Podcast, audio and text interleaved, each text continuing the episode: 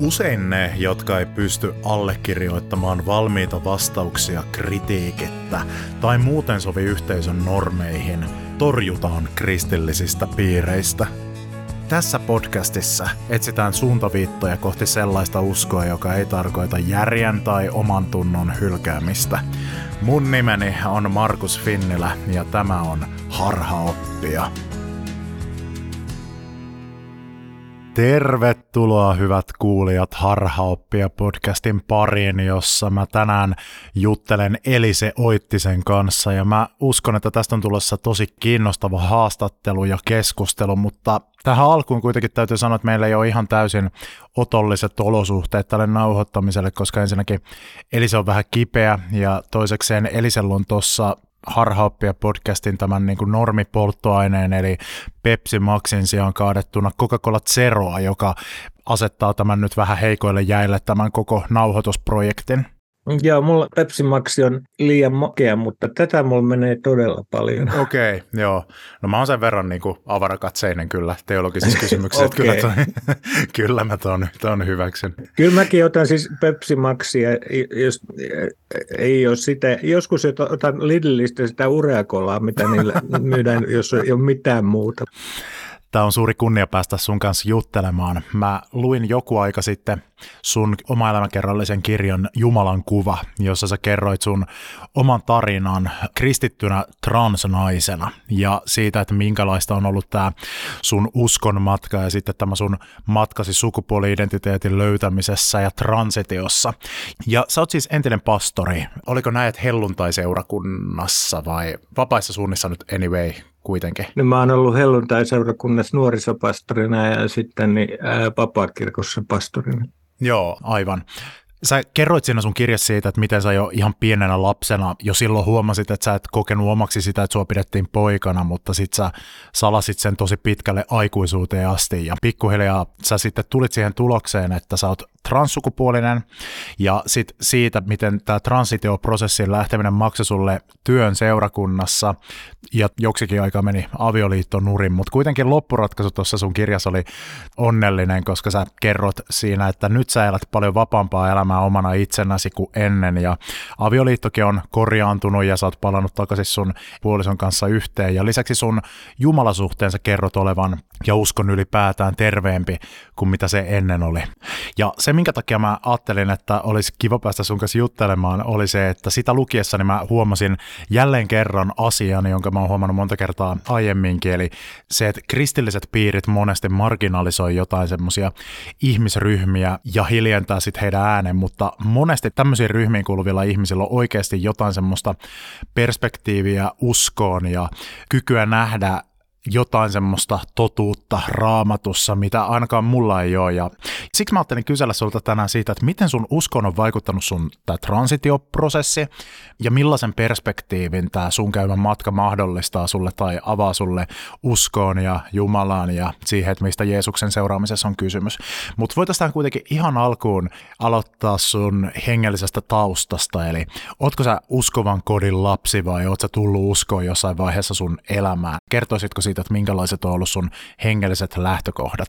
No jos käytetään oikeaa terminologiaa, niin voin sanoa, että olen äidin maidossa saanut helluntailaisuuden totuuden itseeni imeä.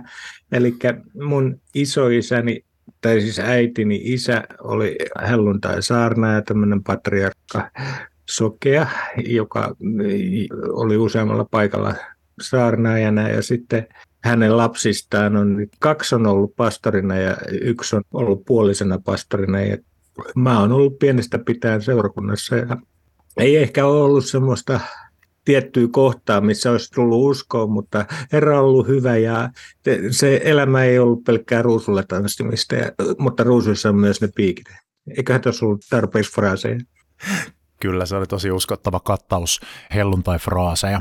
Miten kun sä oot ollut pastori, niin oliko siellä taustalla sulla jonkinlainen tämmöinen kutsumuskokemus hengelliseen työhön, tai onko sulla edelleen kutsumus Jumalan valtakunnan työhön, niin kuin sanotaan, vai onko se taakse jäänyttä elämää kokonaan? En tiedä, saatko kiinni? Joo, mä siis nuorena jo olin partiossa seurakunnassa ja sitten siellä ohjaajana ja sitten olin kaikessa mukana niin, että mä pääsin mukaan vähemmistötyöskentelyyn, en, en tosin jäsenenä, vaan mukana siinä. Ja sitten tuli semmoinen, niin kuin, mä silloin tein telakalla töitä sisustusresentäjänä ja tein noita Karibian risteilijöitä ja sitten tuli semmoinen niin kuin valinta, että mihinkä suuntaan lähtee. Ja sitten mä lähdin tuonne isoon kirjaan opiskelemaan katsoa, että miltä se tuntuu ja sitten se menikin niin, että vajaassa kahdessa vuodessa mä sitten sain sieltä sen BA-tutkinnon ja, ja halusin suunnata näille. Mutta sitten tuli semmoinen niin erittäin vaarallinen rukous, että mä rukoilin semmoisen, että Jumala muuta mut kokonaan. Ja no sehän, kun mä kuulin sen rukouksen ja tota, siitä niin seurauksena mä menetin työpaikkani ja kaverini ja, ja vähän terveyteni ja vähän kaiken näköistä. Ja, ja se, se meni sitten sille tielle, mutta jotenkin mä oon ollut sitten, se on niin kuin jäänyt resonoimaan koko ajan muun sisälle se, että mä haluan sitä, että Jumala tekee työtä mussa. Ja niin hän on tehnyt koko ajan ja siitä nykyisestä tilanteesta kutsumuksen suhteen, niin mä luulen, että niin Vantaassa ei vesi riitä siihen, että mä voisin olla jossain seurakunnassa enää töissä. Mutta mä koen, että mä teen sitä jatkuvasti. Nyt mä opiskelen tällä hetkellä puusepäksi, että lähdin Jeesusta seuraamaan siinäkin. Ja sitten mä ajattelin, että että okei, nyt saa riittää nämä puhehommat, että nyt väännetään puuta ja mutta sitten kaiken maailman Finnille rupeaa ottaa yhteyttä. Ja mä olin tuossa Jipun haastateltavana radiossa ja sain siitä erittäin väkevää palautetta ihmisiltä, jotka ei ollut kuunnellut sitä. Ja nyt, nyt ollaan tässä näin, että jotenkin niin kuin, mä sanoisin, että kyllähän niin kuin evankeliumille paloja, että mä haluan julistaa Jeesusta ja nimenomaan vapahtajana – jonka tieksi mä koen, että tämä on ollut mun koko elämäni, että mä oon ollut vapahtajan käsissä, niin sitä haluan tehdä, mutta kysyntä ja tarjonta ei vaan hirveän hyvin kohtaa. Että se, se on aika kaukainen ajatus, että mä voisin itseni elättää sillä, mutta puun muotoilu voi sitten elättää, mutta ja mä teen näitä tämmöisiä rahakkaita Finnillä keikkoja. Joo, näistä maksetaan hyvin. Palkka tulee taivaassa toivottavasti. Joo, amen evankelis-luterilainen kirkkohan olisi teoriassa varmaan niin kuin mahdollinen suunta, mutta sä et ole luterilainen ja sä et ole niin kuin, toisin kuin moni, joka törmää yhteen semmoisten niin kuin herätyskristillisten piirien konservatiivisten normien kanssa ja sitten ajautuu sinne Evolut-kirkkoon, niin sä et ole kuitenkaan kokenut sitä sit sulle oikeaksi tai, tai hyväksi suunnaksi tai semmoiseksi, missä viihtyisit. Näin mä muistan siitä sun kirjasta. No mä oon yrittänyt välillä käydä siellä ja mä oon ollut muutaman kerran puhumassakin, ja tota, mutta mä en tuommoisesta korkeakirkollisesta meiningistä oikein niin kuin pääsen mukaan siihen. Ja en, ole, en ole ikinä päässyt niihin liturgian saloihin ja ihanuuksiin käsiksi. Ja tota, sitten toisaalta yksi iso kysymys mulla on se, että teologisesti, että mä niin kuin koen vahvasti sen, että niin kuin raamatun läpi on koko ajan menee se semmoinen niin kuin vapaan tahdon niin teema kaikessa ja se, että ihmisiä niin kuin pakosta liitetään seurakuntaan, niin se, se ei mene mun jakeluun. Että se ei ole, ja se ei toimi niin kuin 2000-luvulla enää oikein. Ja sen takia niin mä en ole, mä oon omien lapsien kanssa niin kuin antanut heille niin kuin mahdollisuuden itse tehdä ja omat päätöksensä. Ja, ja, ja itsekään en ole sitten sinne lähtenyt, että semmoinen, että mä en ole vaan niin kuin hirveästi saanut siitä kauheasti mitään. Että mä ymmärrän sen, että se on monelle kovin, kovin hyvä ja tärkeä ja just se oikea paikka, mutta mä nyt olen vain tämmöinen outo ja, ja, ja, ja mä koen, että mun kutsumukseni on toisaalta ollut mennä erämaahan vähän kauemmaksi, että mä näkisin jotain semmoista, mitä ei voi läheltä nähdä. Mm. Ja vähän niin kuin Jeesuskin vieti erämaahan, niin, niin mä oon ollut sitten paljon sitä, että paljon yksinäisyydessä, paljon rukouksessa ja, ja, ja, ja, ja Jumalan edessä olemisessa. Ja se on ollut mulle ja oikeastaan tämä koko seurakuntakysymys on vähän niin mulle sekundaarinen sen takia, että mä ajattelen niin, että ää, mä oon uskossa ja mulla on suhde Jeesukseen. Ja tota, se on niin kuin, seurakunta voi olla välineellinen sen, sen, niin, että se auttaa sen muodostumisessa ja parannemisessa. Mutta jos mä en koe sitä, niin tota, mulla on silti se usko Jeesukseen, että se, että mä joudun lopettaa noi seurakuntatyöt, niin mä oon sanonut sitä niin, että no voihan ne palkan ottaa pois, mutta ei nyt sitä pomo, pomo säilynyt samana. Että, ja ymmärrys siitä, evankeliumista siitä, että miten niin kuin, ketä tulee rakastaa ja, ja, ja, ja, ja miten tuoda evankeliumia esiin, niin sehän on mennyt syvemmälle vaan. Että jotenkin tällä mä koen, että tämä on ollut semmoinen kasvun tie. Niin, sä oot niin transitioitunut oman sukupuoli-identiteettis mukaisesti naiseksi ja, ja siinä tähän, tähän niin kuin on liittynyt tämä sun niin kuin erkaantuminen tuosta seurakuntakuvioista ja sitten myöskin sen palkallisen palvelutehtävän jääminen taakse. Niin palkkahan tulee yhäkin taivaassa. Niin, kyllä, niin, aivan, aivan, aivan. Mä, mutta tämä niin kuin maallis, maallisen epäpyhemmän palkan niin kuin mm. saaminen tuosta työstä, niin se on, se on jäänyt taakse. Mutta konservatiivisissa kristillisissä, herätyskristillisissä piireissä ei varsinaisesti liehutella sateenkaarilippuja. Aika isoksi asiaksi on joissakin piireissä muodostunut tässä, ja niin kuin ihan uskon ydintä tuntuu olevan sukupuolivähemmistöjen vastustaminen. Mutta mitkä on oikeastaan semmoisia perusteluita, jolla konservatiivisissa kristillisissä piireissä transihmisiä koitetaan saada pysymään siellä kaapissa. Säkin pysyit siis tosi pitkään kaapissa ja salasit tätä sun identiteettiä, mutta millaisia oli ne yhteisön antamat syyt, joiden takia sä jouduit siellä olemaan? Mä kävin tuosta noin silloin, kun selvisi, että mä en voi kuulua enää helluntai-seurakuntaan, niin tota, mä toin asian niin kuin julkiseksi ja, ja tota, menin tota, sitten tehtiin radio-ohjelma ja, tota, ja sitten siinä oli vastine helluntai-seurakunnalta. Niin tota, se vastin oli luokkaa semmoista, että no, me ollaan nyt tämmöisiä konservatiivisia.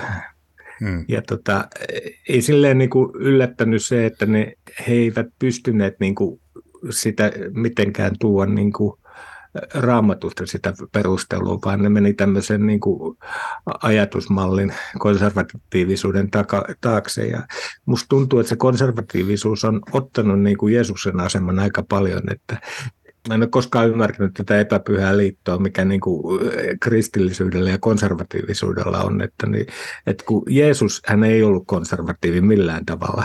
Hän oli radikaali ja, ja, ja rakasti niitä ihmisiä, niin kuin, jotka jotka niin kuin mu- ei olisi saanut rakastaa ja oli heidän kanssaan tekemisissä. Ja, ja se, se on mulle ongelma seurakuntien kanssa, että se konservatiivisuuden epäjumalan paikka nyt. Ja sillähän nyt sitten äh, ratsastetaan, että kaikki, että Trumpi saa olla ihan minkälainen vaan, että kun hän on konservatiivinen, niin hän on Jumalan mies. Hän saa tehdä ihan mitä vaan, kuhan hän on vaan konservatiivinen mä ajattelen enemmän sitä, että siellä on jossain niin kuin sivulausessa raamatussa löydettävä semmoinen, löydettäisiin se semmoinen sana kuin rakkaus. Ja ihmisten välinen rakkaus ja, tota, ja Jumalan rakkaus ja, ja tota, tuntuu, mä oon ottanut sen sivulauseen sieltä aika todesta, että mä mieluummin niin, tota, haluan olla levittämässä rakkautta ja puhumassa rakkauden puolesta. En mä tiedä, mä lähdin varmaan ihan oike- väärille jäljille, mutta tämmöisen vastauksen mä keksin. Aivan oikeille jäljille lähit ja hyvin kuvaat Mikä tätä. se alkuperäinen kysymys oli? Alkuperäinen kysymys oli, että minkälaisilla perusteluilla transihmisiä pidetään kaapin, kaapin perällä lukkojen takana konservatiivisissa tämmöisissä suuntauksissa. No, mullahan oli se onni, että mä elin tavallaan tämmöisessä seurakunnassa, joka niin kuin pienien maalaisseurakuntien e, e, ihmisten mielestä me ei oltu uskossa ollenkaan. Ja, tota, e, ja, ja siellä oli, oli sitten tämmöisiä, niin kuin, tai siis en mä sitä niin kuin semmoisena opetuksena kokenut, että, että siellä olisi joku noussut hirveästi transihmisiä vastaan, mutta se, se niin kuin asennemaailma niin tota, rivien välistä tuli hyvin vahvana. Jos mä pikkasen avasin itseäni, niin se miten ihmiset ei kyennyt käsittelemään sitä asiaa ja mä aina jäin yksin sitten siinä vaiheessa ja ja kyllä se oppii aika nopeasti sitten, että ei, ei sitä että, niin, tota, kannata kertoa mitään itsestään. Että, niin, ja, ja tavallaan tuli semmoinen niin kuin, vaihtoehto, että joko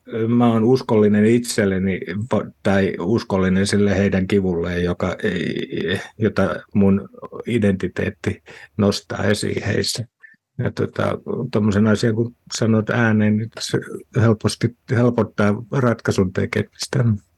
Mikä se oli se viimeinen niitti tai kynnyskohta, mikä sai sut tekemään lopulta sen päätöksen, että olet uskollinen tälle omalle, omalle itsellesi tässä jutussa? Oliko joku tietty, tietty tapahtuma tai tietty hetki tai tietty pohdinta, mikä, mikä sulla ratkaisi sen, että nyt täytyy lähteä katsomaan tämä tie?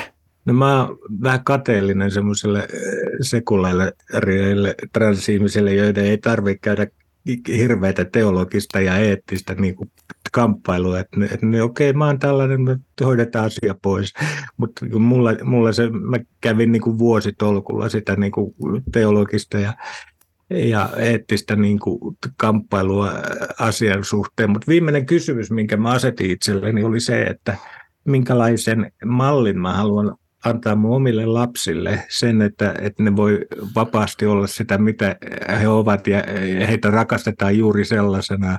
Ja, tota, ja se on upea Jumalan lahja, mitä he ovat, vai se, että heidän täytyy yrittää päästä johonkin tämmöiseen niin tota, yleisesti hyväksyttyyn kuvioon tai että, ja vetää jotain roolia tullakseen hyväksytyksi. Ja tota, sen asian, kun mä sanoin itselleni ääneen, niin eihän siinä hirveän montaa vaihtoehtoa ollut vastaukseksi. Et, niin tota, et, et, kun mä tavallaan helpompi olisin, että okei, no kyllä mä selviän itse, että kyllä mä voin tämän taska, taakan kantaa, mutta sitten kun se tuotiin niin kuin omien lapsien kohdalle, tuli se ajatus, niin, tota, niin sitten semmoinen naurastiikeri mussa nousi, nousi ylös, että ei, ei missään tapauksessa, niin tota, mä en halua mitään semmoista. Ja se on kyllä ollut elämäni hienoimpia ja tämmöisiä niin kuin päätöksiä. Ja siinä mielessä, että, niin tota,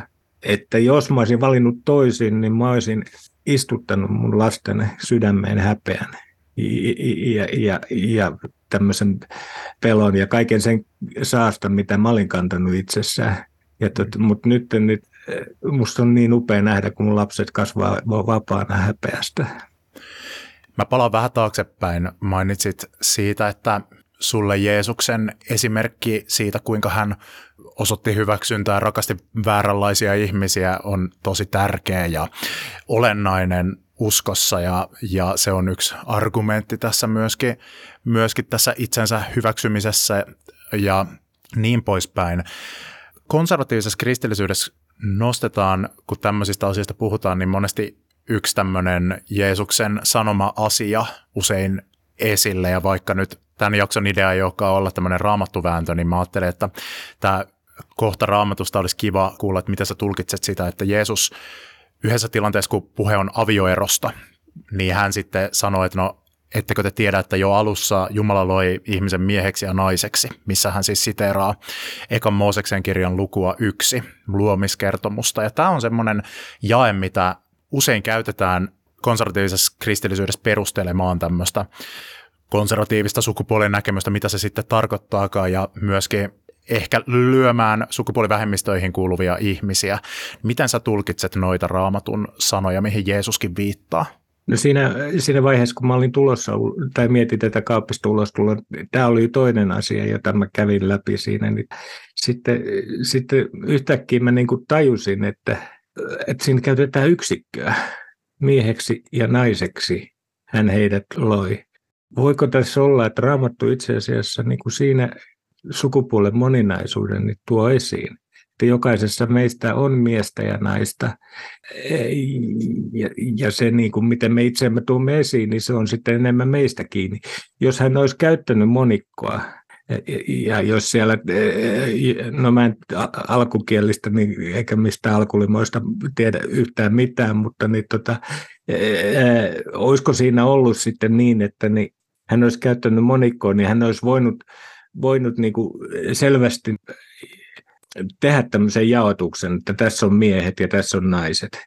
Mutta kun hän sanoi, että mieheksi ja naiseksi, niin hän jokaisen meistä loi mieheksi ja naiseksi. Ja se, se me identifioitutaan, niin se, se on meidän psyykkeessä olemassa oleva asia. Et kyllähän tuossa voi tietenkin ottaa sen äh, valinnan, että niin sitä niin kuin käyttää niin kuin tämmöisenä, jos haluaa jonkun tuomita, niin siihen niin sopivana käsikassarana tuota lausetta, mutta niin tota, mä luulen, että siinä on vähän semmoinen, niin kuin, meillä raamattokoulussa puhuttiin aina eisekeesistä, että sitä pitää aina, aina Jouko Ruohomäki käski meitä aina niin tota, ää, kavahtamaan eisekeesiä. Ja musta siinä on vähän semmoinen eisekeesin tämmöinen vivahde se, että, että mulla on niinku pelko tämmöistä ihmisryhmää kohtaan, ja mä löydän tästä tämmöisen paikan, joka päällisin puolin näyttää siltä, että se tuomitsee helvettiin kaikki, jotka on niinku, ei pysty tähän samaan kaksijakoiseen sukupuolikäsitykseen, ja, ja silloinhan se otetaan suurella rakkaudella vastaan se mahdollisuus päästä tuomitsemaan toisia ihmisiä, mutta niin tota, mulle se sama jae muodostui tavallaan voimavaraksi tässä näin omassa keskustelussa itseni kanssa. Joo, eli siis, että joillakin konservatiivisilla kristityillä saattaa olla valmiiksi tämmöinen transfobinen ö, ajattelumaailma ja sitten se luetaan sinne tekstiin sisään. Kaivamalla kaivetaan sieltä perusteluita sitten sen taustatueksi, eli harjoitetaan eisegeesiä, eli vastakohtana exegeesille, joka on sitä, että sitä merkitystä haetaan sieltä tekstistä ulos, niin eisegeesi on sitten tätä, että sitä tuodaan sinne sisään. Toihan muuten, muutenkin siis mielenkiintoinen kohta sukupuolen moninaisuuden kannalta noi Jeesuksen sanat, koska siinähän jotkut on nähnyt semmoisen mahdollisen viittauksen Jeesuksen sanoissa oman aikansa käsitykseen jostakin semmoisesta, mitä, mikä muistuttaa sukupuolen moninaisuutta, niin kuin me nykyään sanotaan. Koska juutalaisuudessahan oli siihen aikaan tämmöinen tulkintalinja, jonka mukaan on olemassa enemmänkin kuin kaksi sukupuolta, tai että on sukupuolet mies ja nainen, mutta sitten on ihmisiä, jotka kuuluu toisenlaisiin kategorioihin. Eli kun siinä Jeesus opettaa avioerosta ja sitten siinä on tämä kohta, jossa, jossa se sitten viittaa ö, syntymästään saakka jollakin tavalla tämän jaottelun ulkopuolella oleviin ja sitten semmoisiin, jotka on menneet tämän jaottelun ulkopuolelle taivasten valtakunnan takia ja kääntäjät hän on tehnyt kaikkia kummallisia kääntämisratkaisuja. Tämä on niin kuin mahdollista tulkita sillä tavalla, että Jeesus viittaa siinä tähän joissakin juutalaisuuden tulkinnoissa esiintyneeseen ajatukseen, joka me tänä päivänä ajateltaisiin, että no se ei ole ehkä justiin sama, mitä tänä päivänä me tarkoitetaan sukupuolivähemmistöillä ja sukupuolen moninaisuudella, mutta se kuitenkin ehkä havainnollistaa sitä, että se ei ole siellä raamatun tekstissäkään ihan niin kiveen hakattu kuin mitä perinteisesti saatetaan ajatella. Niin, että se, se mä, mä itse, mulle sitten loppujen lopuksi se teologinen niin kuin väittely jäi taaksepäin. Mm. Ja, niin, ja silleen, että mä oon aika yksinkertainen omissa jutuissa ja, ja mulle ehkä semmoinen niin kuin Jumalan äh, sanalle uskollisuus äh, liittyy niin kuin henkilöön enemmän kuin siihen tulkintaan, minkä mä oon ottanut raamatusta. Ja se, että mä näen oman elämäni sille, että mä oon jatkuvasti mennyt syvemmälle siinä ymmärryksestä ja tulki, tai Jumalan edessä olemisessa mm. ja puutunnetaan hedelmistään. Että, koska niin kuin se, että kun mä tulin kaapista ulos, niin tämä nyt on tämmöinen mitä juttu, että kun Raamattu puhuu tai niin kuin antaa ymmärtää, että niin rakkauden vastakohta on pelko. Ja, ja se hengellinen äh, kulttuuri, missä mä elin, niin se sai mut elämään kaapissa, ja kaapissa motivaatioksi tulee pelko. Ja kaiken mitä sä teet, niin sun täytyy te- varmistaa se, että et sä jää kiinni siitä, että sä oot erilainen kuin muut. Ja kun rakkaus karkottaa pelon, niin kyllä se käy toisenkin päin, että se pelko kar- karkottaa rakkauden. Ja mulla oli semmoinen ongelma, että mulle se rakastaminen tai niin kuin emotionaaliselle puolelle sen tuleminen oli hirveän vaikeaa sen takia, koska mulla oli se pelko koko ajan siinä, joka piti mua kahleina. Ja se, että kun mä luovuin siitä pelosta, että se kun mä tulin kaapista ulos, mä räjäytin kaapin, mä sanoin, että, että, että mulla ei ole enää mitään mahdollista, mulla ei ole enää kaappi, että, että mihin voisi mennä. Että semmoisella ei vaineskaan menetelmä tässä näin, kun on tehnyt kirjaa ja kaikkia ohjelmia, vaikka kuinka paljon tässä nyt, niin se tuli mussa lihaksissa te- teko silleen, että mussa alkoi noin nousta kyky rakastaa ihan hirveästi. Musta tuntuu, että mä kun kulin kaupungilla, niin mä koin jokaista vastaan tuli ihan kohtaan syvää rakkautta. Sen takia se, se oli niin kuin vuosikymmeniä aikojen patoutunut se tunne sinne sisälle sen takia, että sitä oli pidetty pelolla yllä. Ja, ja, ja, ja sitten minulla nousi pieni kiukku siitä, että mikä ihme takia, siis mikä on se hengellinen kulttuuri, joka, is, joka niinku käskee ihmisiä tai pistää semmoiseen vankilaan, että rakkaus, se pieni sivulause raamatussa, jää ulkopuolelle. Et jos niin kuin joku on semmoinen, niin mä uskon siihen raamatun tulkinnassa ja siinä se, että ne keskeiset asiat on tärkeitä ja, ja tota, jos joku on ristiriidassa sen keskeisen kanssa, niin sille sitten tarvitaan kirvestä.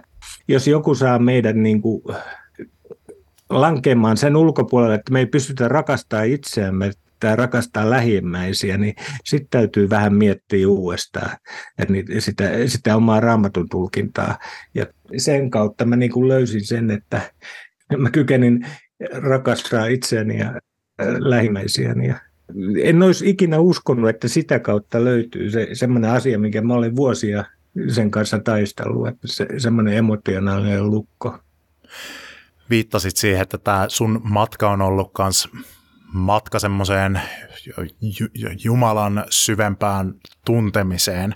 Kertoisitko siitä, onko tämä sun transitio ja oman sukupuoli-identiteetin löytäminen muuttanut sitä, miten sä ymmärrät Jumalan ja uskon? Ja onko tämä sun kulkematie mahdollistanut joitakin sellaisia hengellisiä löytöjä, jotka kenties muuten olisivat jääneet pimentoon näiden lisäksi, mitä oot jo maininnut?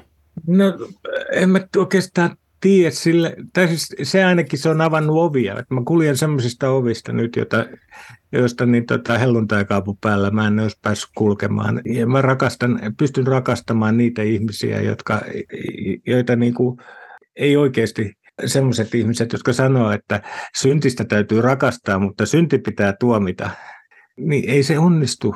Ei se onnistu. Miksei se onnistu? Sen takia, että, että nyt mä oon huomannut sen, että joku on joskus sanonut, että te tunnetaan minun omikseni siitä, että, että rakastatte toisianne. Se, se, minkä mä oon löytänyt nyt, kun mä oon kulkenut niissä piireissä, sukupuolivähemmistöjä ja seksuaalivähemmistöjen piireissä, niin siellä kyllä tiedetään hyvin tarkkaan, että minkälaisia uskovaiset on.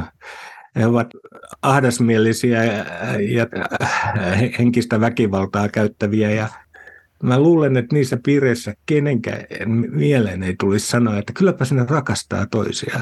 Tai mm. kylläpä sinne rakastaa meitä.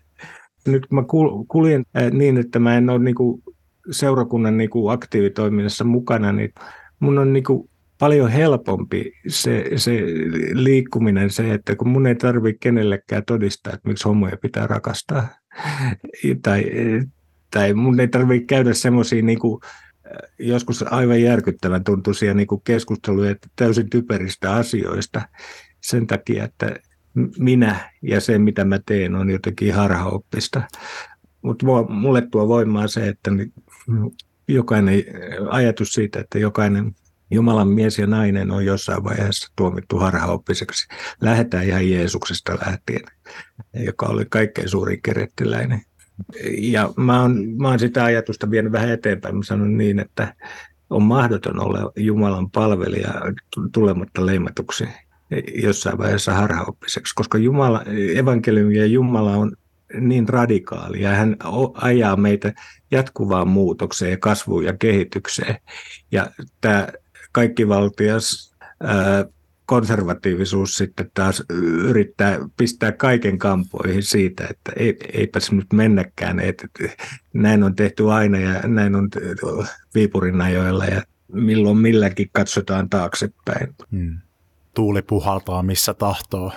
Mikä on sun tulkinta siitä, että mikä on nyt jos uskotaan luomiseen, Jumala luonut ihmisen, mikä on Jumalan tarkoitus transsukupuolisuudella? Miksi Jumala luo osan ihmisistä transsukupuolisiksi ja tai onko sulla jotain teoriaa tai näkemystä siitä, että minkä takia Jumala ei luonut sua vaikka se, semmoisen kehon kanssa, joka olisi jo syntymässä määritelty tytöksi, jos hänen niin kuin, tarkoituksensa on, että sä olet nainen? Sen mun kotiseurakuntani aikana niin Voin nyt sanoa sen äänenkin, että Helsingin seurakunnan sen johtaja multa kysyi tätä asiaa, että tekikö Jumala virheen siinä, että kun hän on luonut sut tommoseksi. Ja mä sanoin, että se vaikutti niin kuin jälkeenpäin vähän tämmöiseltä testiltä. Ja mä sanoin sille, että ei Jumala tee virheitä. Ja, ja mä uskon, että henkilökohtaisesti mä uskon, että se, että mä oon transsukupuolinen, niin tota, se on ihan Jumalan käyttöä varten. Niin kuin mä äsken sanoin, mä kuljen niistä ovista, mistä muuten mulla ei ole mitään asiaa kulkea. Ja, ja, ja, ja kaiken maailman Finnillä soittelee mulle sen takia, että et, et olisi varmaan soittanut, jos mä en olisi käynyt tätä tietä että se on se avannut ja antanut mulle semmoisen tehtävän, että, ja mä oman persoonani kautta saan elää ja julistaa evankeliumia. Mutta niin suuremmassa, että minkä takia yleensä on olemassa transihmisiä, että niin, mä ajattelin sen niin kuin kaksijakoisesti, että niin kuin sielunvihollinen ja saatana haluaa meidät jatkuvasti kaikki niin kuin laittaa tiettyihin rasioihin ja muotteihin ja tehdä meistä samanlaisia. Ja Jumala luo moninaisuutta. Sen näkee luonnossa joka puolella. Meillä on siellä, mikä kirjo kaikesta siellä on olemassa. Ja jännä on, että luonnossa ei ole olemassa edes nyt tota mitään suoraa. Kaikki on jotenkin käyrää, vinoa, ja, ja, ja valokin kulkee aaltona. Et, et, Jumalan luominen nyt hän luo moninaisuutta. Ja sitten se toinen puoli on se, että niin saatana haluaa meidät kaikki ahdistaa johonkin nurkkaan ja, pitää meidät hallussa ja vallassa. Mä joskus jaoin semmoisen meemin, musta oli aika hyvä, että niin tota, siis sanottiin, että en ole niin tyttö, joka on vangittu pojan ruumiiseen. Meitä naisia on vaan nyt niin monenlaisia. Tuntuu, että jossain vaiheessa niin kuin raamatulla pystyisit eh, semmoisiakin asioita todistelemaan, että miksi eri rotuset ei ollut samanarvoisia kuin valkoiset. Ja, ja, ja niin, historiassa on läpi sitä, että kaiken maailman ennakkoluuloja me todistellaan raamatulla. Mutta kumminkin se, jos me ruvetaan katsoa luomakuntaa ja Jumalan työtä, niin hän luo erilaisuutta ja monenlaisuutta. Ja se on sisäisessä eheytymisessäkin se, että, että kun se, niin monesti ihminen, niin tota, kun hän pääsee omista kivuista ja ahdistuksista eroon, niin hän rupeaa luomaan ja hän, hänestä tulee eh, ihan erilainen ihminen ja, ja tota, sitä, musta se on aina upea nähdä sitä, sitä muutosta ihmisissä. Ja mä koen, että munkin kohdalla, niin en mä tiedä, että olisinko mä kaapista pystynyt kirjoittamaan kirjaa. Mä, mä olin ihan vakuuttunut, että mä en osaa kirjoittaa mitään. Ja sitten mä kirjoitin mun kirjan, niin mulla meni sinne kolme ja puoli viikkoa. Mutta se, se vapautuminen, se, että, että se on niin, kuin niin iso va- voimavara, että, että semmoiset niin kuin täysin tyhjänpäiväiset typeryydet nyt saa jättää pois ja keskittyä siihen, mitä on ja mitä rakastaa. Mä mietin, että missä vaiheessa tässä niin kuin kirkkohistoriassa mentiin vikaan, kun tämä niin kuin suhtautuminen sukupuoleen, se olisi voinut lähteä ihan eri suuntaankin, kun jos mietitään jotain pyhimyksiä, niin jostakin keskeään pyhimysten joukosta löytyy semmoisia hahmoja, jotka on sitten nostettu jossain queer-teologiassa esiin esimerkkeinä semmoisista tyypeistä, jotka ei sovi semmoisen meidän binäärisen sukupuolijaotteluun niin selvästi.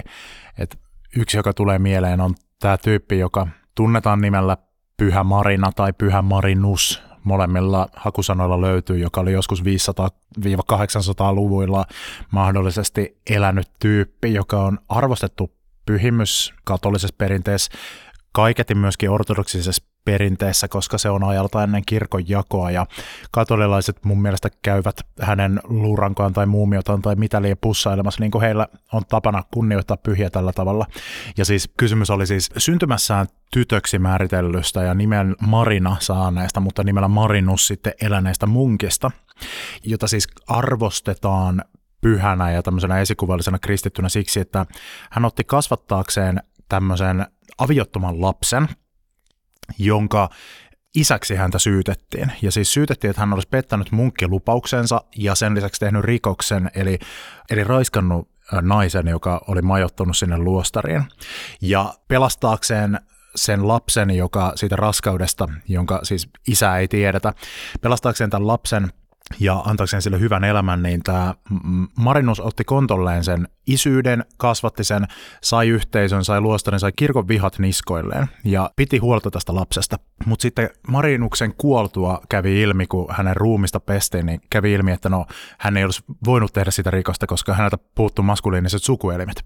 Ja siis tämmöisiä on siellä niin kuin kristinuskon henkilöissä, ja tämä ei ole ainoa, tulee mieleen joku Xenia Pietarilainen ja muitakin on. Ja jos siis sitäkin miettii, että kun Raamatun alussa kerrotaan, että Jumala luo ihmisen omaksi kuvakseen, ja siinä sitten painotetaan, että mieheksi ja naiseksi, niin sitten kun sitä niin kun kelataan taaksepäin, niin eikö siitä seuraa se, että Jumala itsessään sisältää mieheyttä ja naiseutta, ja Jumala ei asetu tämmöiseen niin kuin binääriseen sukupuolen jaotteluun näin ollen yksiselitteisesti, vaikka sitten raamatussa ja kristinuskossa se valtavirran tapa viitata Jumalaan onkin maskuliininen, mutta tästä huolimatta kirkkoon kautta aikoja, kirkot on kautta aikoja opettaneet, että Jumala ei tietenkään ole sukupuolellinen olento tai ei ole mies tai nainen.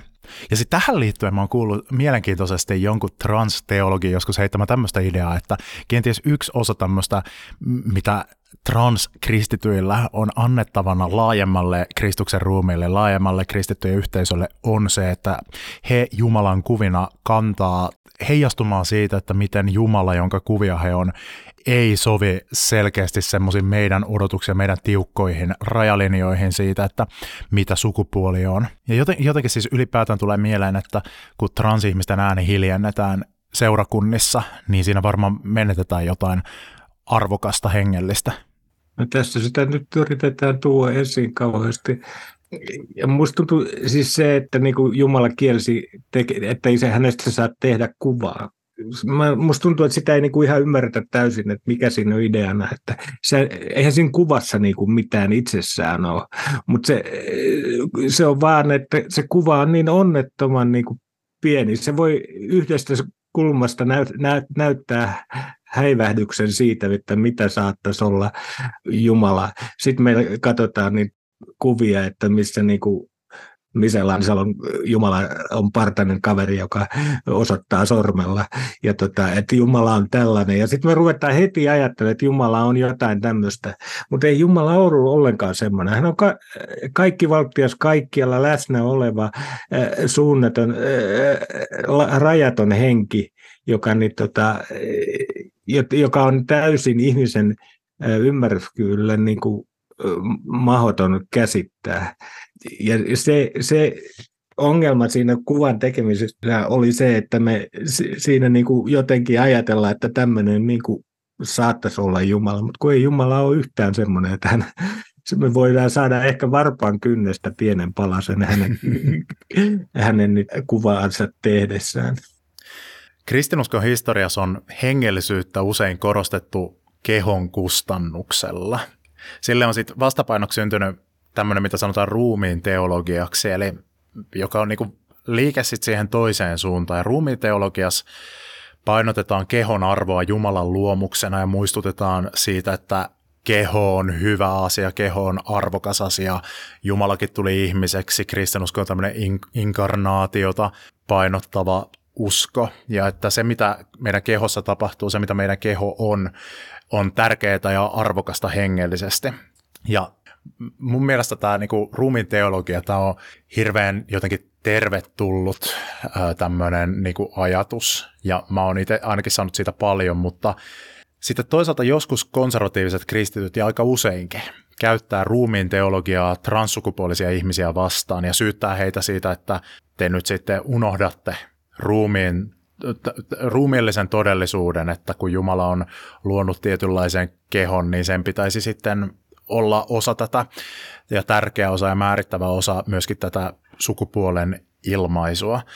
Mitä sä ajattelet ruumiin asemasta Jumalan luomistyössä? Ja onko tämä siis puhe siitä, että niinku kristityn tulee olla kiitollinen siitä, minkälaiseksi Jumala, Jumala on hänen ruumiinsa luonut, niin onko se tämmöistä niinku etuoikeutettujen siis sukupuolisten ja esimerkiksi vammattomien ihmisten tämmöistä niin kuin fiilistelyä. Onko tämä niin kuin mahdollista nyt niin kuin sulle esimerkiksi transsukupuolisena kristittynä niin suhtautua näin mutkattoman kiitollisesti vaikka tähän niin kuin keholliseen todellisuuteen? Äh, siis mä oon joskus sanonut niin, että, että mulla on kauhean huono tuuri siinä, että niin, tota, mulla on syntymässä tullut semmoinen vaiva, mille niin kuin helluntailaiset ei anna tehdä mitään. Että olisi ollut vaikka huono kuulo, niin mä olisin voinut hakea kuulokojeen tai, tai, tai jotain muuta semmoista, mutta kun tämä on tämä yksi justi, joka on ainoa, jolle ei voi yhtään mitään tehdä. Se olisi ollut helpompi, että jos olisi niin kuin ollut vaikka syöpä, niin aika moni, moni saarnaaja antaa sinut käydä syöpäleikkauksessa. Mulla on itsellä vähän ollut semmoinen en tiedä mistä johtuu semmoinen kuin huono suhde mun kehoon, niin, mutta nyt mä oon kuin viime aikoina yrittänyt löytää sitä. Mä, mä oon ollut nyt työharjoittelussa teatterissa. Mä oon käynyt katsomaan niitä teatteriesityksiä ja mä, Mä, mä, mä oon niin ihastuksella katsonut sitä, että ne osaa liikkua ja ne osaa käyttää sitä kehoansa kaikkea. mä, mä oon vaan elänyt vaan tällä mun hengelläni ja sielullani mua niin kuin harmittaa se kovin paljon. Ja, mutta ehkä mä tällä vanhalla jalalla nyt löytää sitä, että ehkä siinä on kyllä myös se, että luonteelta niin mä oon semmoinen, että mä haluan miettiä asioita syvään ja mun toiminta on siellä kyllä aika paljon sielu, sielun ja hengen puolella. Ja Raamattu sanoo, että mustasukkaisen kiihkeästi hän halajaa sitä henkeä, joka hommiin asettanut, että jollain tavalla se ruumis on kumminkin vaan tämmöinen väliaikainen lahja tässä näin. Mutta se, se, että meillä on lahja ruumis, niin se on semmoinen asia, että siitä tulee niin kuin pitää mahdollisimman hyvää huolta. Käytännössä katson omalla kohdalla, niin mä oon ottanut vastaan semmoisia hoitoja, jotka huoltaa sitä hu- ruumista toi on enemmän semmoinen, minkä kanssa mä oon elämässä. Mä oon viime aikoina, viime vuosina ru- ruvennut juoksemaan, ja mä olin viime keväänä ensimmäisen kerran naisten kympillä mukana, ja se, ja se tuntui niin kuin uskomattomalta sekin, että mä pystyin juoksa, juosta 10 kilometriä. Mä oon kerran elämässäni juossut niin pitkän matkan, joten mä arvostan. Et se, niin, kyllä mä niin kuin etsin sitä suhdetta ruumiiseen vielä, mutta kyllä mä tästä niin kuin ulkomuodosta ja ulkonäöstä, mitä mä kannan, niin mä niin kuin rakastan sitä paljon. Mä huomaan sen, että ennen aikaa mun oli hirveän vaikea olla valokuvissa se, ja mä olin aina semmoinen niin keskiverto suomalaisen näköinen niissä, että mä murjatin ja, ja näytin, että miltä kuuluu olla maailman onnellisemman kansan edustaja. Mulla on joka, nykyään joku semmoinen, että mähän pidän ulkonäössä silleen huolta, että mä joka päivä meikkaan ja tota, jos mä ajan autoa ja mä katson yhtäkkiä peilistä näin itseni kasvot, niin mulla aina herähtää niin kuin upea, valloittava, ihana, kaunis hymy tulee sitten heti, kun mä tajuan, että tulee muistutus siitä, että mistä mä oon tullut ja mitä mä oon nyt ja, ja joku semmoinen itseni rakastaminen tulee. Monella, joka joutuu jostain syystä semmoisten konservatiivisten piirien ulos sulkemaksi ja, ja tuomitsemaksi, niin mitä tavallaan vaaditaan sitten, että he pystyvät elämään normaalia ja tervettä elämää on se, että katkaisee niin kuin välit semmoisiin ihmisiin, jotka on aiheuttanut pahaa.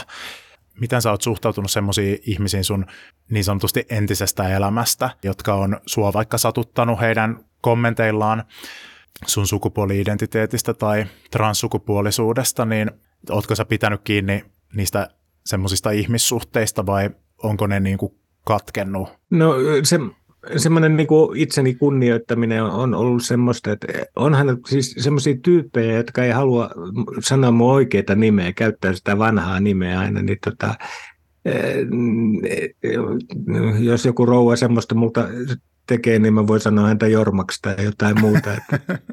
mä jätin esimerkiksi Facebookissa, mä jätin mun vanhan profiili olemaan sinne ihan sen takia, että, että nämä ihmiset, jotka haluaa elää niin kuin menneisyydessä, niin ne voi käydä siellä hengailemassa ja kommentoimassa, kun mä en ole sanonut enää ikinä mitään sen jälkeen. Mä, mä jätin itse sen taakse, mutta se, mutta se oli jo niin kuin osa sitä historiaa ja musta oli hirveän hienoa, että se, mähän tulin kaapista ulos ensimmäinen Facebookissa semmoisessa sivulauseessa.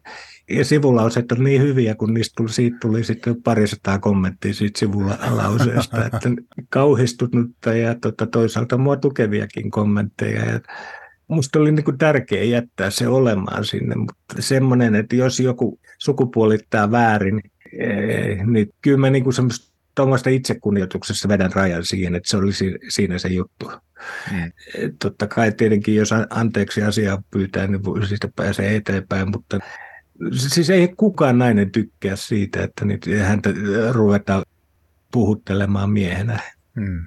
Joo, en, en ole nainen, mutta näin on ymmärtänyt.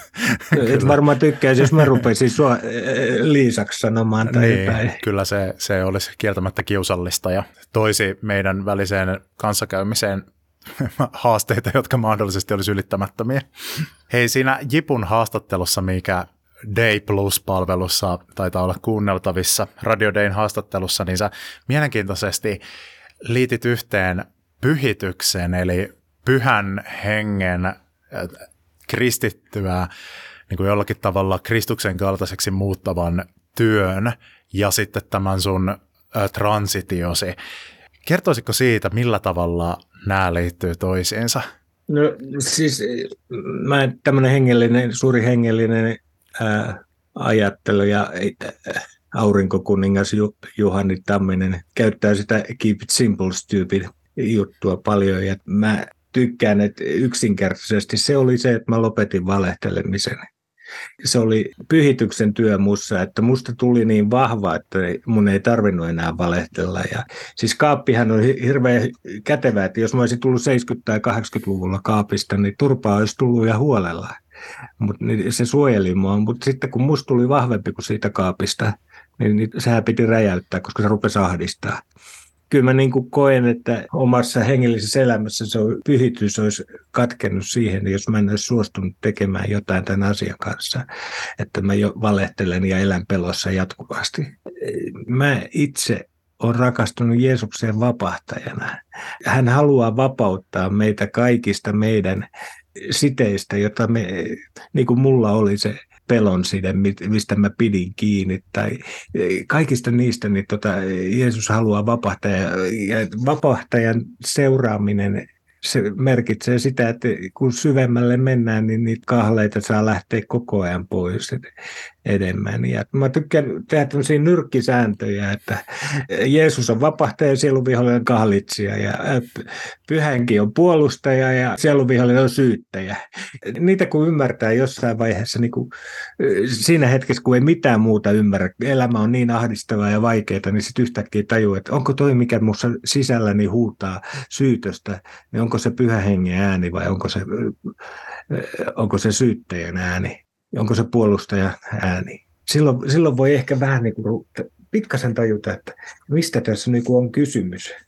Jeesus haluaa vie meidät syvemmälle hänen tuntemisensa ja itseensä, eikä kiinni meidän eiliseen tai joidenkin muiden eilisiin tai johonkin muuden konservatiivisuuksiin tai mihinkään muuhun oppirakennelmaan, vaan Jeesus haluaa niin kuin meidät itselleen ja hän haluaa osoittaa meille rakkautta. Se on upea kokea Jeesuksen rakkautta.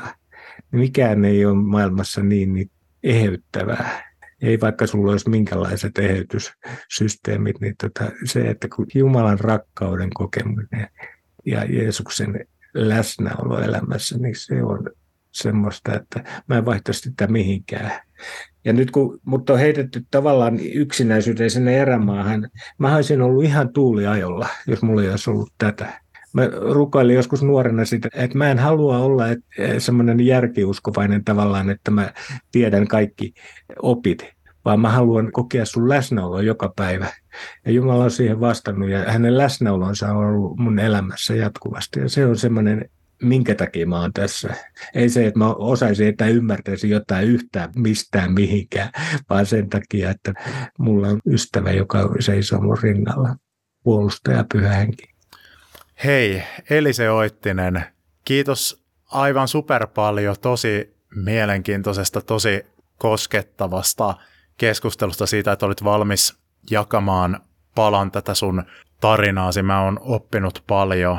Jumalan kuvakirjaa saa tilattua. Mä linkitän tuohon kuvaustekstiin linkin, mistä sitä saa. Onko jotain muuta paikkaa, mistä voi lisää tietää susta tai sun ajatuksista?